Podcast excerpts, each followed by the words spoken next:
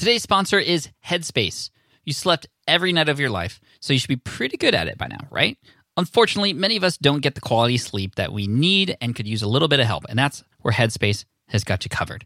It's your daily dose of mindfulness in the form of guided meditations in an easy-to-use app. And while they have meditations devoted to helping you reduce stress and increase your overall sense of well-being, they have an entire library of sleep stories, sleep music, and other sleep sounds that can help you get the quality sleep you desperately need.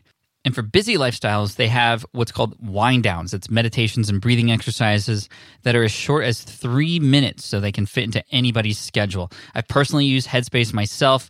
I've tried out some of the sleep stuff. It actually works. Like, to me, it actually makes a difference. So Headspace, it's backed by 25 published studies on its benefits, 600,000 five-star reviews. That's a lot. And over 60 million downloads. Try it today for free and start sleeping soundly. So right now, our listeners get 30% off Headspace's entire library of meditations. Just go to headspace.com/sleeppod for 30% off your subscription, but only until May 12th. This is the best deal offered right now. Head to headspace.com/sleeppod today. One thing I love to do in my business is to pull back the curtain and to share with you a lot of the behind the scenes and the processes that I work through to accomplish some of the goals. And sometimes it's a win, sometimes it is a fail, but every time it's going to be a lesson for you. And that's why I continue to do what I do and why I continue to experiment and try new things. Now, I've been writing books for a number of years now. Thank you to everybody who has supported my previous book, Will It Fly, and helped it as a self-published book become a Wall Street Journal bestseller. In case you haven't heard yet, my next book is finally coming out. It's called Superfans, and it comes out in August of this year. So by the time this episode publishes, about a month later. And I wanted to bring in my book writing coach, Azul Terronez, who is very, very vital in the process of writing my previous book, Will It Fly, to talk a lot about the book writing process, yes, but more so how we as thought leaders, that's you, the listener, can implement a book strategy in terms of not just writing a book because you have a message to share. I mean, that's a big part of it, obviously. But how does the book actually play a role in the growth of our business, in our authority, and how it can help us get on stages and get more book proposals and those kinds of things?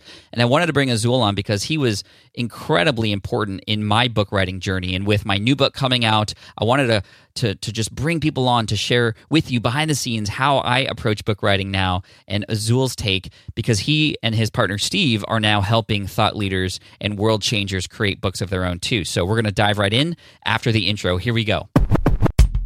Welcome to the Smart Passive Income Podcast, where it's all about working hard now so you can sit back and reap the benefits later. And now your host, he's co-inventor of the SwitchPod, Pat Flynn. What's up, everybody? Pat Flynn here, and welcome to session 379 of the Smart Passive Income Podcast. My name is Pat Flynn, here to help you make more money, save more time, and help more people too. And today we're talking books, whether you've already written a book or in the process of writing a book or even just starting to think about writing a book. This is going to be helpful. We're bringing on my book writing coach, Azul Terronez, who has just an incredible journey. He was a former teacher and even has a TED Talk that has been seen over 1 million times, which is not related to book writing directly.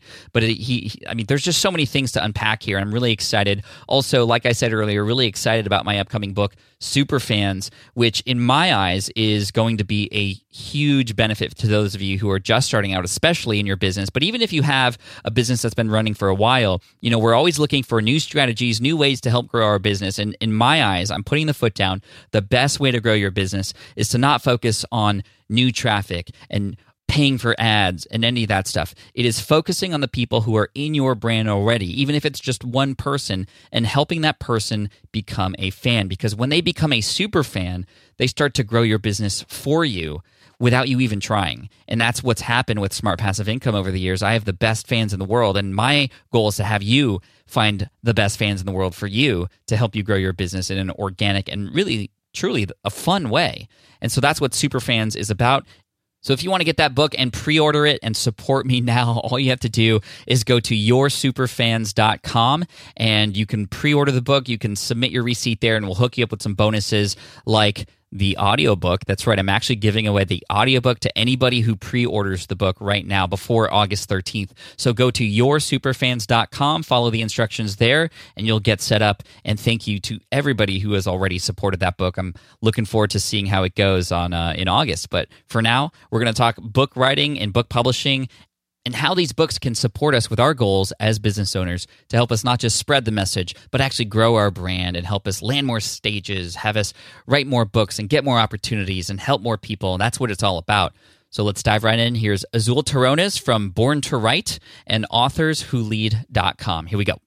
Azul, welcome to the Smart Passive Income Podcast. Thank you so much for joining me today. It's just such an honor that you're here today. Thank you so much. I'm thrilled to be here. It's been a long time coming. A lot of people have heard your name before. And for those who haven't, I'd love for you to explain a little bit about who you are, what you do, what your work is, what your superpower is. I want to dive a little bit into how you got to here because it's been an interesting journey. And more than that, I want to make sure we cover how you were so important and vital to my business and some of the work that you've done with my books, because you help people write books. And it's just so great what you've been able to do for me and so many other people to help spread their message, become more of a leader and an authority in their space. And we're going to get into that, and make sure you stick around because we're going to get into a lot of important conversations about why a book for your leadership, how it can help you in your business, how it fits into your business plan, and all those great things. But man, you should have been on way long ago. I'm just so thrilled that you're here. How would you define what you do now? When people ask me what I do, I say I'm a book whisperer, and they often say, well, what is that? I said, well, I help people find the message for their book and make sure it's born in the way it's supposed to be so they can build their brand, amplify their business, and make more sales towards their life. I love that. The book whisperer. That's cool. That's so cool. But you didn't always write books. What were you doing before you were writing books and helping other people write books? You know, when we first intersected, I was a school teacher. I spent 24 years as a principal, a teacher, and a university instructor for educators. And I was looking for a way to make a transition. And that's basically how I crossed your path and started reading your blog. Really back in 2008 when I started figuring out what is this thing called passive income. And I didn't really know what I was doing, to be honest.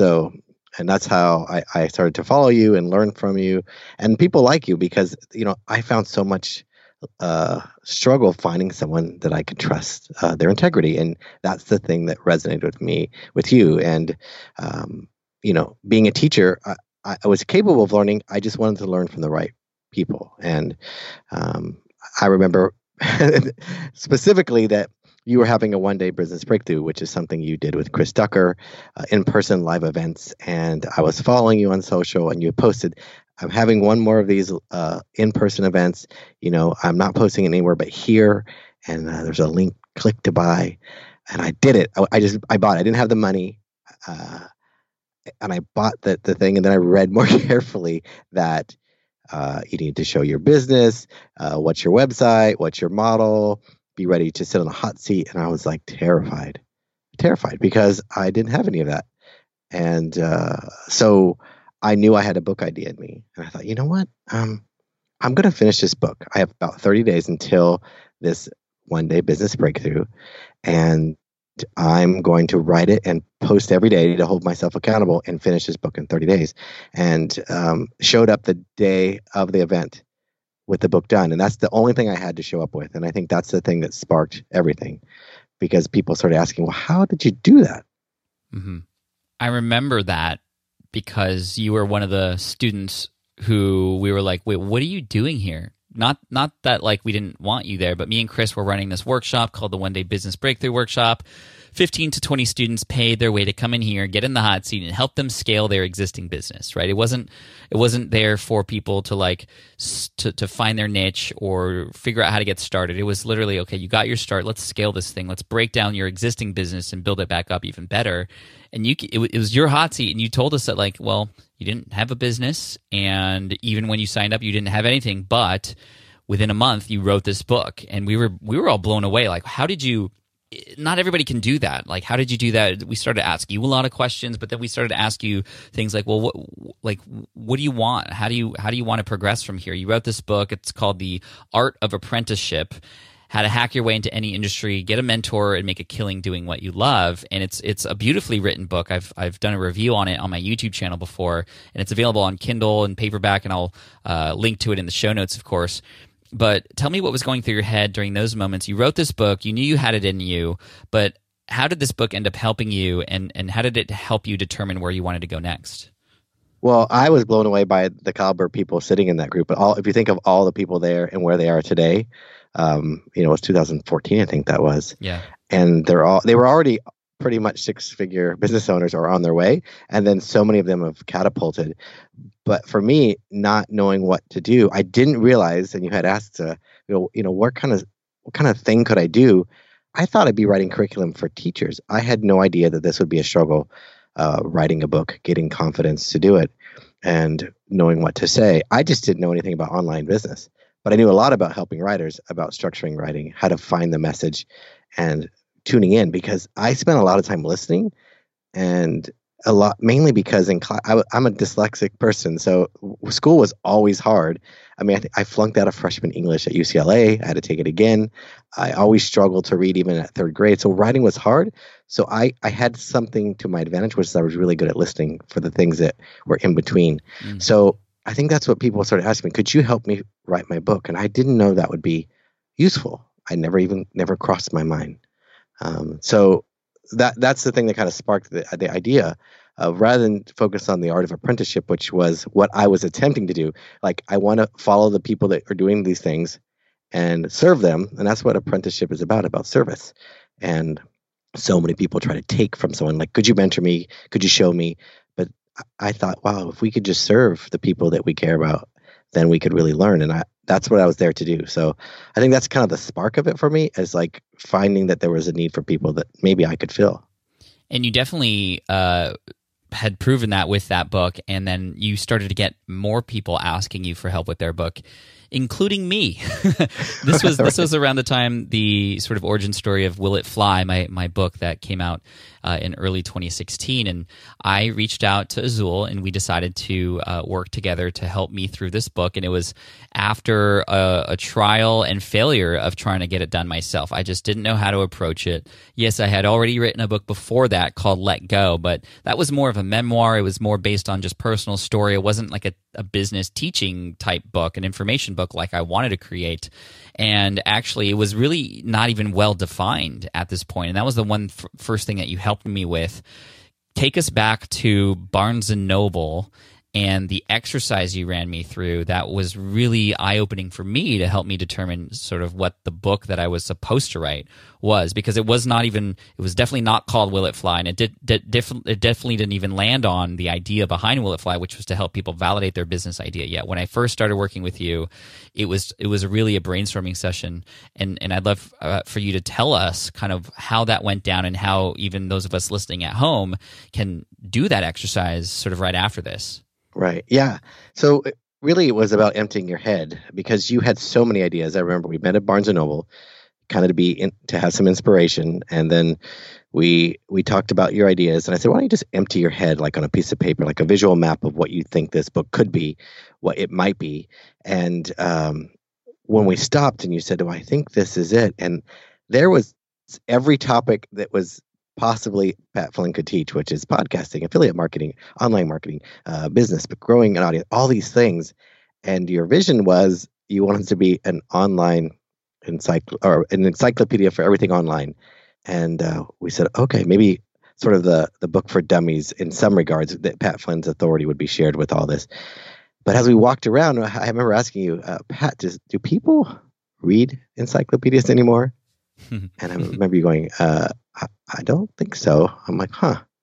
And I think that's the thing, is that you got to see the book before it's written. You kind of see, what is this? Because if you rush too quickly into it, you invest a lot of time and energy and thinking into a book that maybe won't serve you, and then ultimately may not serve the audience as you want. So that was a big aha, and that process of unpacking it before you actually start writing it and dive into an outline, I think, was important. And then watching you apply your own sort of style to it, and deciding to use Post-its, and deciding to color code them, and deciding to move things around.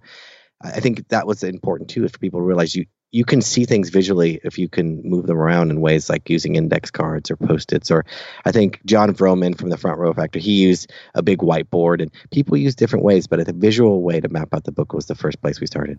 Yeah. And I, you know, after that encyclopedia idea, and you had asked me and challenged me, and that's what makes you such a great coach is I've gotten a lot of inspiration on how to coach people from you and the way that you coached me through the book process. 'Cause you never ever once said, do this, or I think this is the path that you should go down.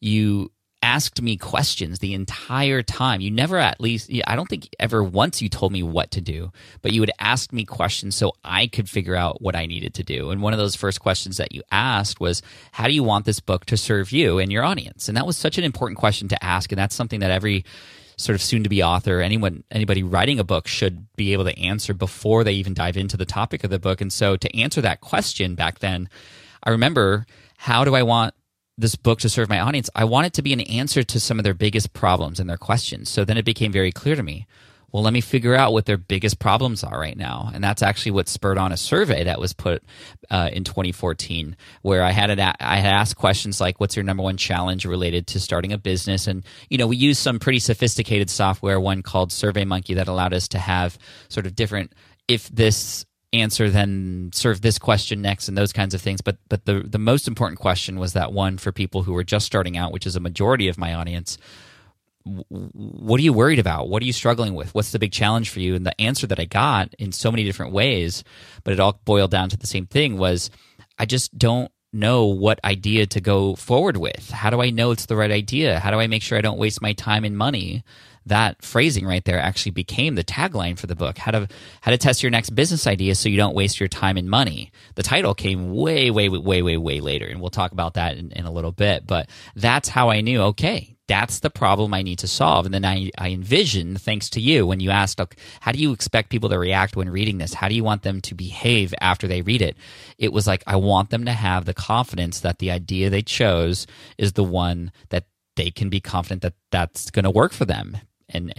And then it was reverse engineering. Okay, when it comes to the content of the book, how do I get them there? I know where they're at. I know where I want them to go, but how do I transform them? And that was one of the first moments I was introduced to that word, transformation, and that was from you. And we hear that all the time now, and it's just it's such a beautiful way to think about anything you produce, how you transform people with it. But I still was struggling with the sort of writing process. So after we determined, okay, this was the topic that I was going to tackle, this is how it's going to be used in my business, I wasn't quite so future thinking of, okay, this is how it's going to, turn into an online course. But I was thinking about it in the way that you had coached me, which was, this is how I will be using it to serve my audience. But the writing process was, do you remember how much I struggled with writing? We met at the co-working space in San Diego several times, and I was just struggling for, okay, I know where I want them to go, but how do I get them there? Can you remember some of the ways that you coached me through that process of determining how to include and what to include in this book so that it actually accomplished the goal? Well, I think one of the things you already mentioned, which was, what is it that I want them to walk away with? And that's the hardest thing about a book, is making it so simple that it doesn't get more complicated. Even though you might be doing some teaching inside that have lots of parts, the message should be, will it fly? Will this be the thing that helps them achieve what they're hoping for? And I remember when we did the read through, we'd ask ourselves the question, does this help that person? And I remember distinctly one day we looked at each other and go, this isn't it, because this doesn't meet that goal. It doesn't get them there. It starts to go too deep. And, the manuscript that no one will ever see, perhaps, that you wrote in the beginning wasn't on par to what you had hoped for. And also the big why that you wanted to start being able to create courses of your own, because up until then you hadn't done that. So it was also a big motivation, but also terrifying, because you're like, this has to be good, or quote, has to be right, so that I could grow something on my own. And so all those pressures that we kind of put on ourselves when we're creating something really like art, and I really believe writing is art. So like knowing clearly where you want to go and what's your big why was even on your mind as you were writing the book. And some of the adjustments were made is to let go of things. Sometimes we create great content that doesn't serve the purpose of the book. And that was a big aha, I think, just owning that. That was. I remember writing a few chapters that never ended up in Will It Fly because we had to as who's it, Stephen King? He says, like, you know, you got to kill your darlings, and even though it's well written, it may not serve its real purpose in the book. But then you had some great ideas, like maybe that can be a bonus chapter, or maybe that can be a podcast episode. You know, you could talk about those same things, and I've done that, but I never mentioned, like, oh, this was actually going to be a chapter in Will It Fly, but it wasn't. I was still able to reuse that content in different ways. But I remember when I was going through the book writing process, and there were moments where I wanted to give up, Azul, and I was questioning, why am I writing this? And I knew what I wanted it to do, but I was like, aren't there other ways that I can serve my audience with this information? Aren't there different mechanisms for me to deliver this content that would likely be easier for me to create? Why a book? And I'd love for you to speak to those who are in the audience thinking about creating something so that they can build their authority, so that they can speak more on stages, so that they can do all these things they want to do, and are not quite sure that a book is the way to go. Why books? I mean, you obviously are all in on books right now, but I just love to know why. Azul, why all in on books specifically? Well, I think the number one reason is that books have, you know, hundreds of years of history around what they are. You don't have to explain to a 4-year-old or a 104-year-old what a book is. They instantly understand. And because they were written typically and curated by people with knowledge, people have an inherent belief that books are valuable and that people that write them are important. Does it mean there are plenty of bad books? Yeah, it does. But that doesn't take away from the idea of so many people try to write books, but so few actually publish them. And even though it may seem like everyone seems like they might be writing a book, I think the New York Times in 2008 put out an article that said 81% of Americans says they have a book inside of them, but only 1% actually.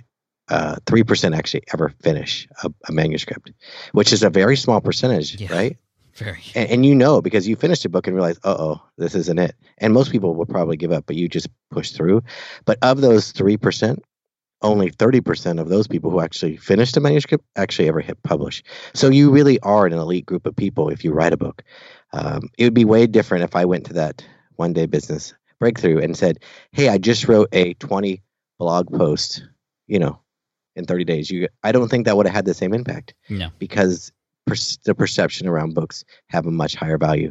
So it's one way to grow authority, and you don't have to package the messaging as much around what a book is. You can focus completely on your message, because people, even if they don't read your book, if they're able to talk about it, it gives you authority. Because think of all the books you've purchased that you had good intent to read and you plan to, but you still haven't. But you might even still talk about it because it's in the popular conversation. But those books still have value, even if they don't read all of the content, because of the very nature of it being a book. I have this question, and I think a lot of other people do.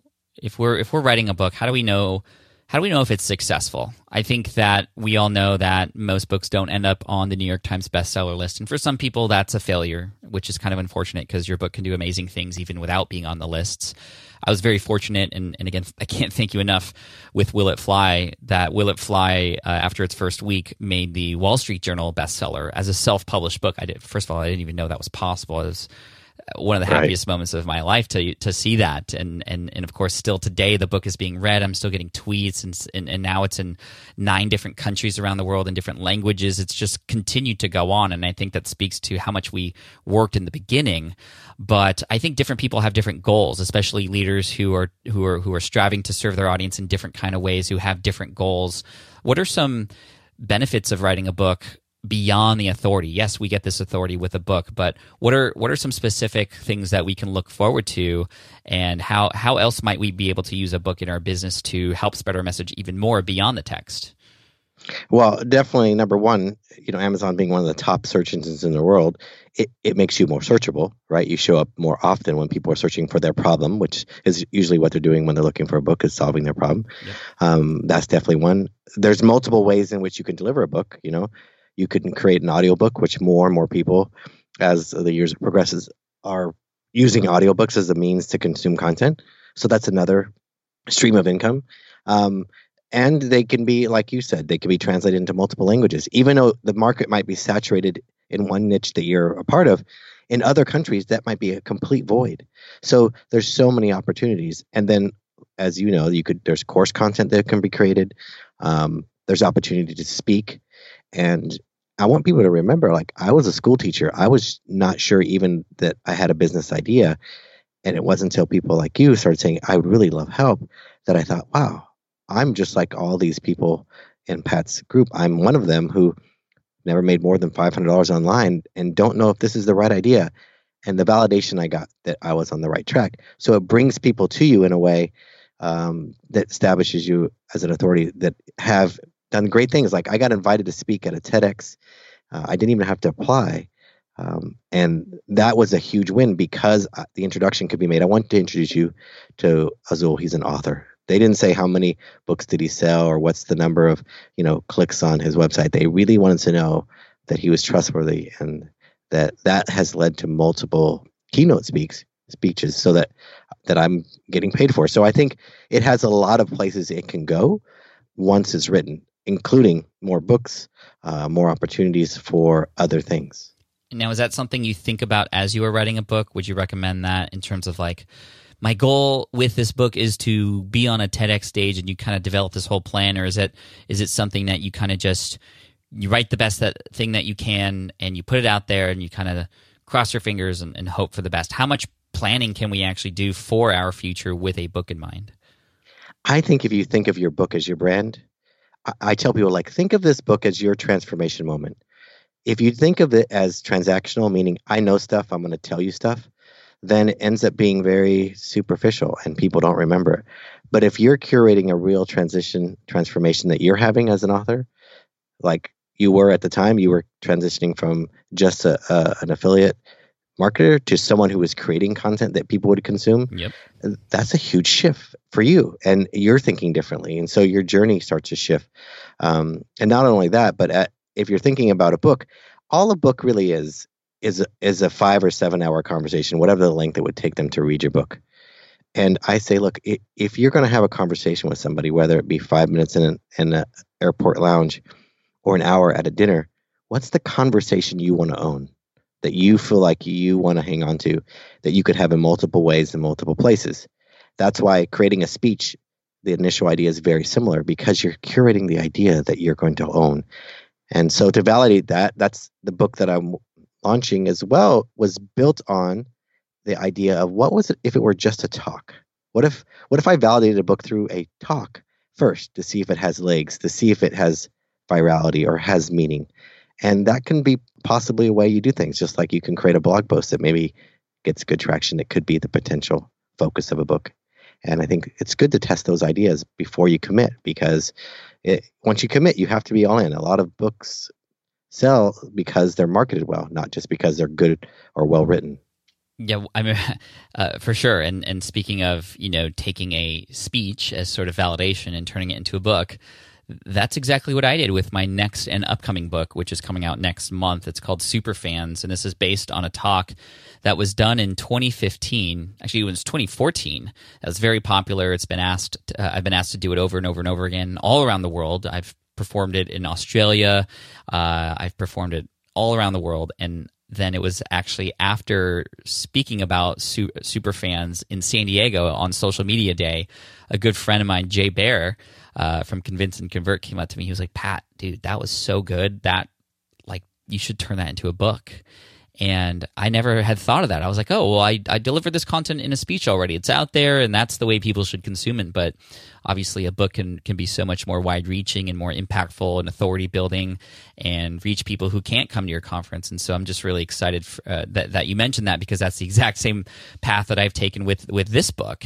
And I know a lot of people who are using even online events to test certain things, like webinars and other things where you're in front of an audience and you can gauge reactions right away. Sometimes people create free ebooks, like Michael Hyatt did with his free ebook, which was called Living Forward, and that turned into a best-selling book down the road. So I love that you're speaking on the idea of validation. So you're not just creating to create, but you're creating because the audience has already spoken up and said they've wanted to learn more about something.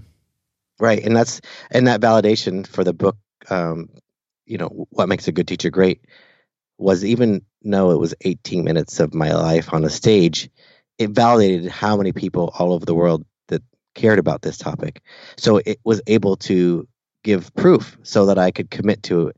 And it's something I care about. It's something I believe in. So I knew that messaging worked. And if you're not careful, if you just talk about information, it could easily run dry on you. But you, Superfan, the qualities that you've held up even since that talk in 2014 exemplify who you are. It continues to be who you are. It's a message that will continually resonate with your followers and for you. So that's an important way to look at books. Like, will I keep wanting to have this conversation, or will I only care about it for a little bit?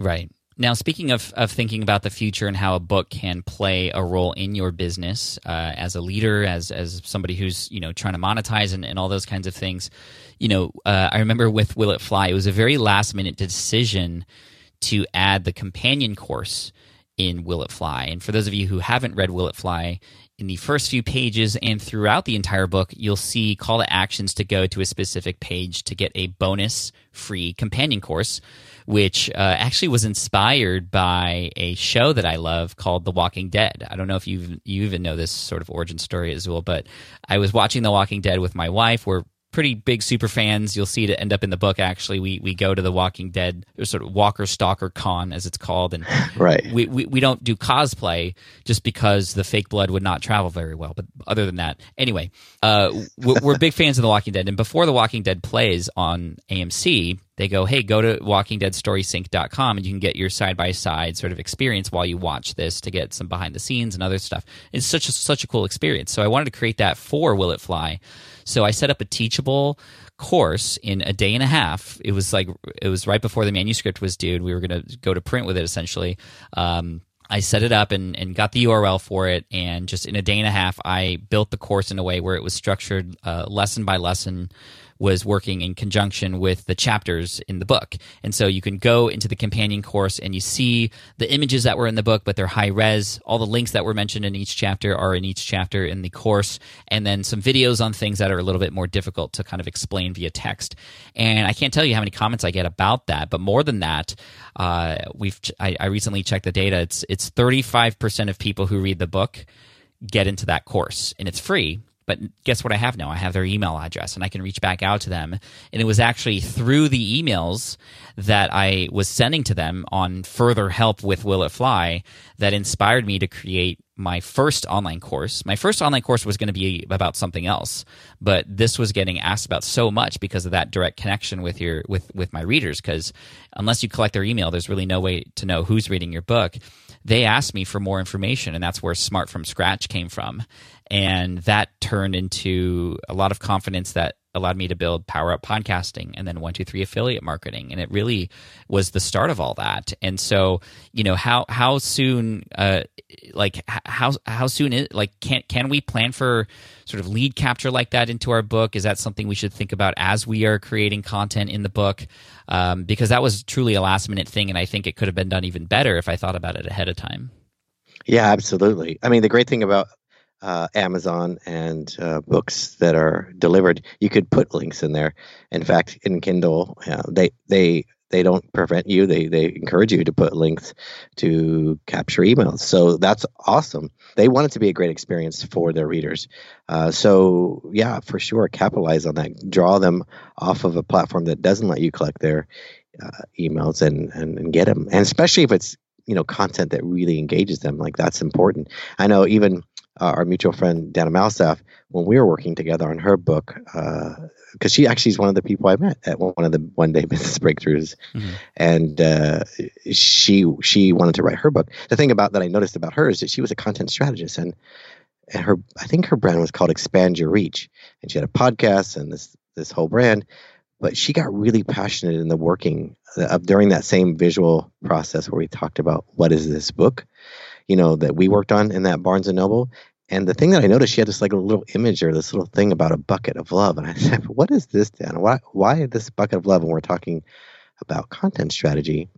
And she had mentioned that she really felt like mothers felt guilty for loving their business as much as their children or family or spouse.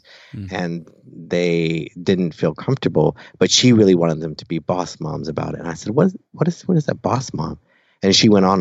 And what happened was she pivoted and she worked her way into a whole new brand because of the questioning, because of the deeper understanding. And Boss Mom, the book that became her brand of her podcast, the brand of her blog, and she used it to draw people into her programs as well, just like you did, and has been able to grow a huge audience and become a strong influencer around women who want to start a business with children at home. Yeah, I mean, that's amazing. And I've noticed a lot of people who have used their books to create transitions as sort of like an announcement and a way to kind of step into a new thing. And Superfans is doing that for me a little bit, and I'm not going to reveal exactly how in the but you'll hear about it later. But the it makes me think of Gretchen Rubin. It makes me think of Sally Hogshead, who each have books that then tie into sort of like a quiz that you could take that is their lead magnet. So Sally Hogshead, for example, has a book called Fascinate, where there's specific types of ways that we each as a person can be fascinating to others. And it's important to know that. It's sort of like a Strength Finder's test, but like more like, well, what makes you interesting? You have to know that so that you can sort of triple down on that and understand how you can best share your superpowers with others. And it's really cool. I remember her speaking at Social Media Marketing World. I think it was the very first Social Media Marketing World 5 or 6 years ago, and she spoke, and she was a great storyteller, but it made me want to get her book, but it also made me interested in this test, and I applied for it, and it's free, but then like she started sending me emails and getting me into her ecosystem, and it was a really cool, natural, smart, organic way to sort of bring me into her brand and share these things with me, and it was just so fascinating. And then there's other books like Story Brand, which comes to mind, which has a very specific framework that then now people can hire a story branded person, sort of certified story brand person, to come and quote story brand their own website and business, and that's been really successful. And there's like Strength Finder that has people who specialize in offering Strength Finder tests to others. I mean, these are books that are obviously the start of something much bigger. How do we beyond just writing to write a book, like how like can you give us some insight on how one might be able to think about a book to be used on sort of that level, and how do we even begin to start thinking about that? I always tell people it comes down to messaging. Like what is it that you're saying that's unique, not original? Because a lot of people think, well, I have to think of something original. If you get too original, people won't know what you're talking about. It's hard to capture them. So you got to think of what's unique, what's my lens, what's my view. How is there something that kind of irks me in the world, something that I see in a fresh way that's been there all along. And then when you can captivate them on something simple like that, and you want to own that conversation, then you're able to continually drive them to you as the answer. So Simon Sinek comes to mind, and the Start With Why being his book, the same thing that drives traffic back to his lead magnet and his site is, it's not that he was the first one to ask this question, Start With Why. He just owned it. And that's one thing you can do is like, what do I want to own? Where do I want to build my brand on? What do I want to build my capacity around so that I could be known for this in a long-lasting way? And if you can do that in a way that's natural, that fits your personality, your uniqueness, your quality, even if you pivot in your business, will this still resonate with you? Do you still care about this topic enough? And then you're able to think of multiple ways to build engagement, a quiz, a course. I know people who give a free download of the, X number of chapters of their audiobook if they want to get a lead magnet, something that simple. Hey, go to here, you get the first 5 chapters, or go here and get a free interview behind the scenes with the author about the process. Those kinds of things are really valuable because they've grown to trust you in the process of reading your book and they want more. That's true. That's amazing. And you are now somebody who a lot of my colleagues and friends and other thought leaders go to for help with writing books. What do you think the biggest challenges are for busy thought leaders when it comes to writing books? What are some of the big objections or big hardships that they're having that you could kind of share with us? Number one, I don't know if I have time. I don't know if I have time to do this. That's one of the biggest objections. And I often tell people, that our perception of writing books is a little bit off. We think of books as being this really big task, when really writing a book is a small task. And when I asked Chris Guillebeau this in 2013, he's like, "Azul, it's just about writing 1,000 words a day, just a word count a day, 500 words a day. It's not about how hard you work or that you have to, sit over a typewriter for days and lock yourself in a cabin." And that's what it really comes down to. And that's what I use to apply to writing my book, is like break it down into small bite-sized pieces. Mm-hmm. And I remember even for you, as far as the objection of time, I asked you, how long does it take you to write a blog post?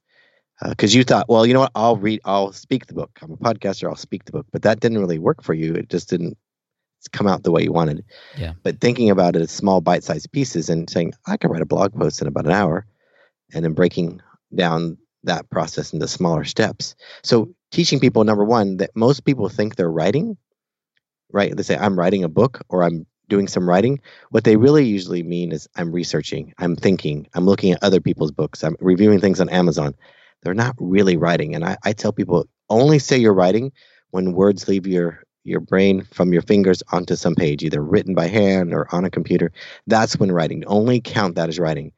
And don't count thinking as writing, so that you realize that it doesn't take as long as you think. So that's the number one objection. Like, people usually say, I don't have time. And I tell people, if you have 20 minutes a day, you can write a book in 6 months without a problem. It's just about understanding the basic principle. And a lot of people listening to this might recall my November challenge from 2018, NaNoWriMo, which is a big worldwide thing where people challenge themselves. It's just this big worldwide movement that's been around for years. NaNoWriMo stands for National Novel Writers Month. And I had used that as my sort of challenge and accountability for writing, trying to write 1,000 words per day. And I didn't always get 1,000 words per day, but I did write every day. And on Instagram and on Twitter, I'd share a little spreadsheet that I added to every single day. And Will It Fly took me overall about 18 to 24 months to finish, in terms of just the writing part of it, including scrapping the original manuscript and starting over again and that sort of stuff. The Superfans book took me 45 days. Right. To get to my first draft. And it was because I definitely took it into day-by-day chunks. I, yes, had a little bit of an advantage knowing that I've spoken about this topic before, so it was something that I knew a lot about, and it's a little bit different presenting something and then writing a book about it, but it definitely did help me. But most of all, it was just chipping away at it, Azul, and it truly helped me. And of course, I learned from the first go-around to find the tool that worked best for me. Everybody, all my friends were using Scrivener for their books, and I tried to use it as well, remember, with Will It Fly, and it just was so overwhelming. And you were like, Pat, how do you write blog posts? And I was like, well, I write them in Google Docs. And you're like, just write your book in Google Docs and write it, as if you're writing a blog post, just one chapter per Google Doc. And that is when things started to finally happen. So I did that with Superfans right from the get-go, and it was really helpful. So again, thank you for everything that you've done and taught me. And hopefully people are getting inspiration and learning how they might be able to write their books in not so long as they might think time since writing this. So time is one thing. What's another big objection that thought leaders have when it comes to writing their books? I don't know if this is, they'll think, how do I know it is the right idea? I have lots of ideas, have lots of options. How do I find the right idea? And there's multiple ways to do it. If you want to make your living as a writer and you want to write multiple books, you really got to think about the overall stamina you need to have to keep writing books in a certain genre. Our friend Steve Scott, he writes in a particular niche and he stays there because it's successful for him. He makes a significant amount of money every month on staying in a niche. But if you want to write a book that helps you grow a brand or launch a personal business in a certain way and grow authority, people often get nervous. How do I pick the right idea? Mm-hmm. And I tell people, look, you have to think of this as that same thing, a conversation. What will you feel confident about talking with anybody if you sat down with them? What do you feel like you want to own in this conversation? And if you can think of that simply and think of, well, what makes me unique in this conversation? Because you're not the only one who has this niche or this idea, but what will make you unique? What can you stand out? And oftentimes people don't notice their greatness because they live in their body, they live in their soul. They don't see how great they are. They don't even notice how great their biggest failures and their lowest lows and their highest highs have to do with who they are. But a lot of people, if they focus on some of those things and brought them into their message, they could really have a huge impact. So my wonder when I was writing the book to go to the One Day Business Breakthrough is, who am I? What do I have to say? And the truth was, I had a lens of being a teacher. I had a lens of being in a place of observing lots of people and studying things in a way that maybe other people wouldn't had.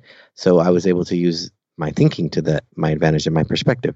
So I think that's one thing. Realize that the way you message a book, finding the idea is important, but there's no wrong choice. There's just the choice you make. You've got to commit. You can't be worried for too long. So we've talked about some of the objections. Can you share some success stories from some of the authors that you've helped in terms of what their book has done for them? Obviously, with Will It Fly, it's turned into an international read book, and that's been really amazing. It's definitely led to more speaking opportunities. It's led to publishers, like as a self-published book, it's led to publishers and agents reaching out to me, which is just kind of unbelievable. And we're still trying to figure out, our future roadmap in terms of traditional versus self-publishing. We have some podcast episodes coming up that are going to be talking about that specifically. Superfans, during the launch at least, is going to be self-published still. And again, you'll see that in August. But speak to some of the cool things that have happened since some of these leaders have published their books beyond just like, oh yeah, they made more money with a book.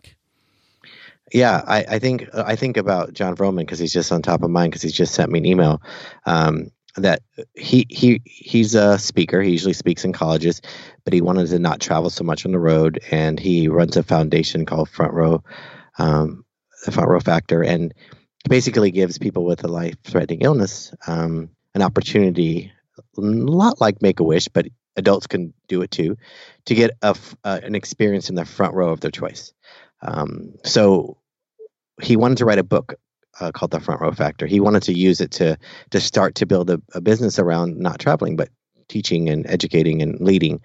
And so just codifying his message and his journey and the purpose of that book and the stories of people that have experienced this, that book has led to not only, incredible sales and communities and getting more gigs outside of the college arena. I think he said someone recently just read his book, loved it, and signed him up for $35,000 keynote, which is, that's huge from his book because they liked his book. So it really allowed him to leap into a place of he wants to spend more time with his family, commit to being a dad, and focus on starting more of that kind of business. So that's one example, and I think others are that people have started to show up. There's one particular author who he came to me from somebody else, and he basically wanted to write a memoir, which, those are difficult. They're difficult to sell. They're difficult to change. So it's got to be a personal journey. And he said, essentially in the email, here's 178 pages. And he goes, essentially, this was my suicide note, but I didn't go through with it. And I was blown away that this man would send this to me. But he was messing up all of his life. He got into Army. He got himself a little bit straight, but he was still struggling. He was trying to pass calculus for the third time when he only finished 8th grade math. And his goal was, as he was writing the book and he was working with me to get it published, was to get to an Ivy League school. He goes, that would be ultimate, man. Some dropout, some guy that's a mess can get out of this Army and get somewhere. And that book alone, during the process, he got accepted to Cornell. Wow. So just watching him commit to the ending of the book, which is, what do I say? I'm not dead. I'm I don't know. What do you want? He was like, I want to go to Cornell. And that's what he did. He went from, it's called Mental Violation, going from rock bottom to Ivy League. And so that book served him because he got what he was looking for. He got what he really wanted. And so, if you look beyond even monetization, you could see it really taking you to a new place in life. And definitely that's one of the things that a book can do for you, because it gives you clarity, it gives you a sense of focus in your business and your life. That's amazing. And some amazing things have happened in your life since we last chatted or talked about you on the podcast at least. And I know that, referencing the TEDx talk that you did, how many views does it have now, Azul?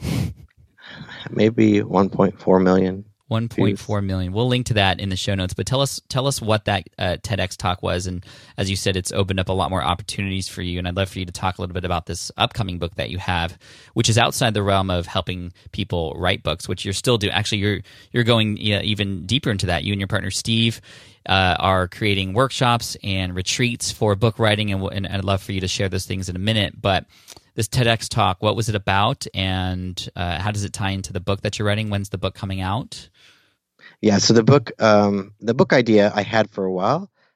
It's called What Makes a Good Teacher Great. But I had prepared a proposal. Actually, right around the time when you were finishing your book, I was writing this book proposal because I met Dan Rohn, who is the New York Times bestselling author of Back of the Napkin. He has a couple of New York Times bestselling books, and casually asked me, hey, so what are you doing? And I said, I'm a teacher, but I'm writing a book.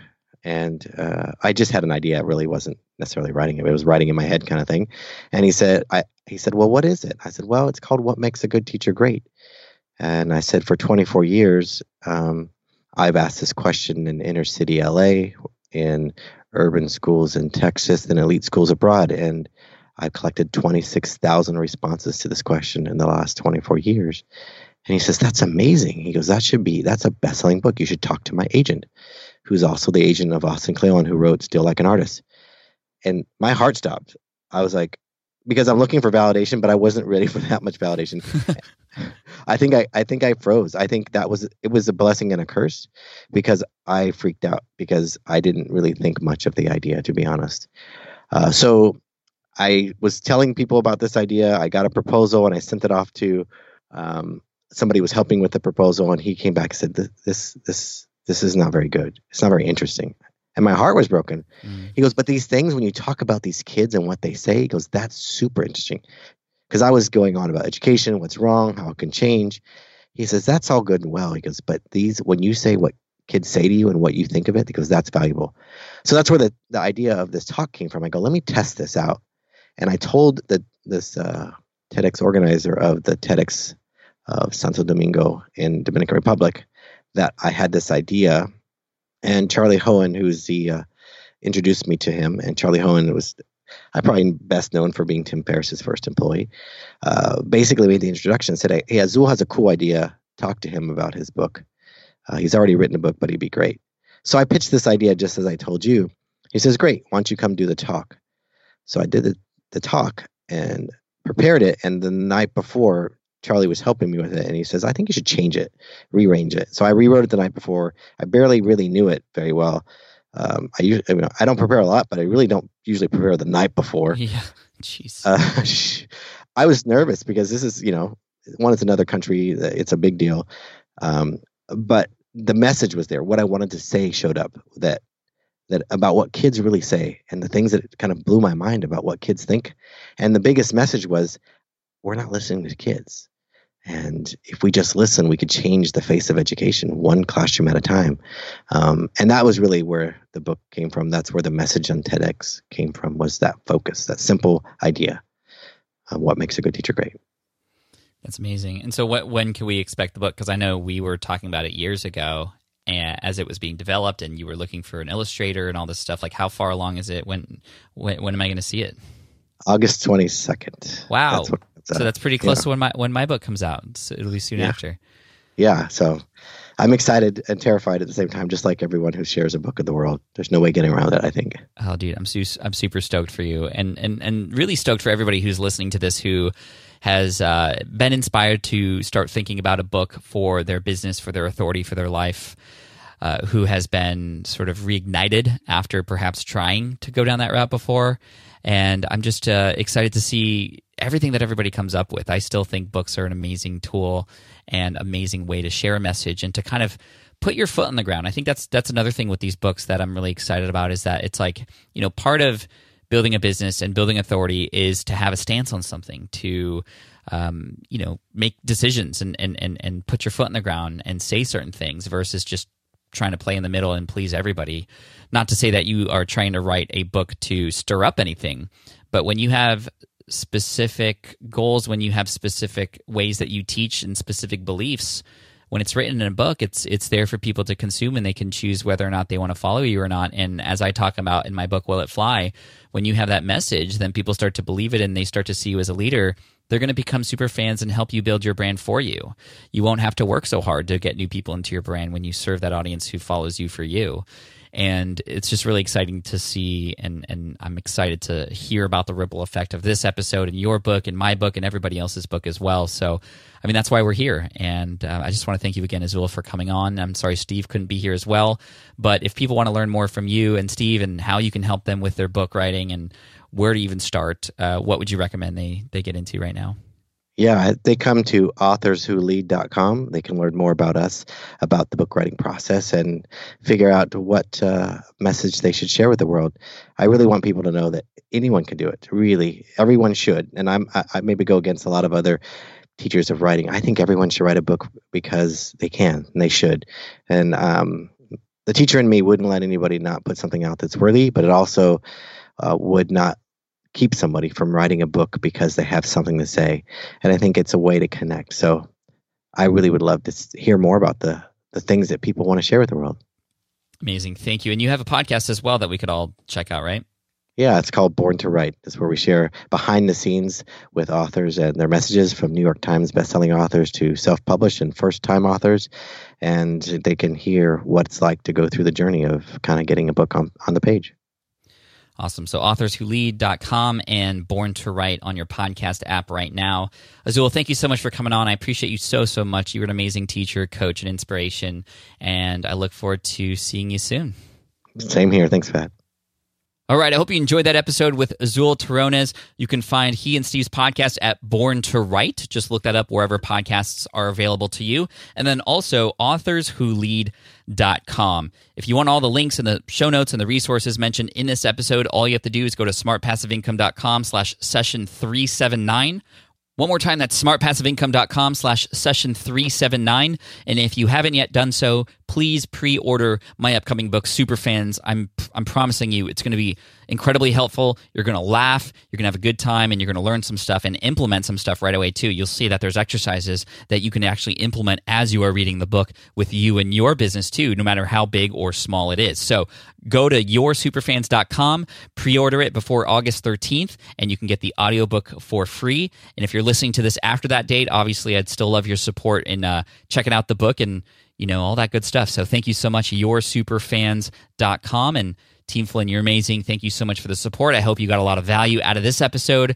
And until the next one, please hit subscribe if you haven't already. And of course, Team Flynn for the win. Cheers. Thanks for listening to the Smart Passive Income Podcast at www.smartpassiveincome.com.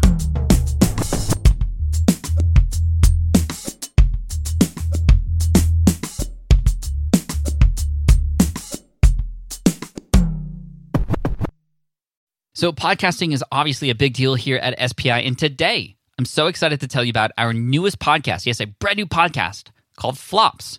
Flops is all about exploring, celebrating, and normalizing failure in the entrepreneurial journey. Every entrepreneur experiences failure at some point, so I love that we're just facing it head on here. And the show is hosted by two members of the team, Karen and Ray, and in it they talk to entrepreneurs who have had stumbles, setbacks, and flat-out failures. These guests are honest and generous with their stories, and I think they offer hope and encouragement for all other entrepreneurs out there because we all experience it, right? We all experience failure. For example, in the first episode, Ray talks to John, who got caught up in a Ponzi scheme. It's a story with twists and turns that will keep you hooked. It's a great story. I highly recommend you check it out. But one thing I love about Flops is that it doesn't dwell on the failure, and it always finds a bright side. I really love it, and I think you will too. So the first season of Flops has already started with new episodes dropping on Wednesdays. You can find it on Apple Podcasts, Spotify, wherever you listen to podcasts. You can also listen at smartpassiveincome.com/flops. Again, that's smartpassiveincome.com/flops. I hope you enjoy it.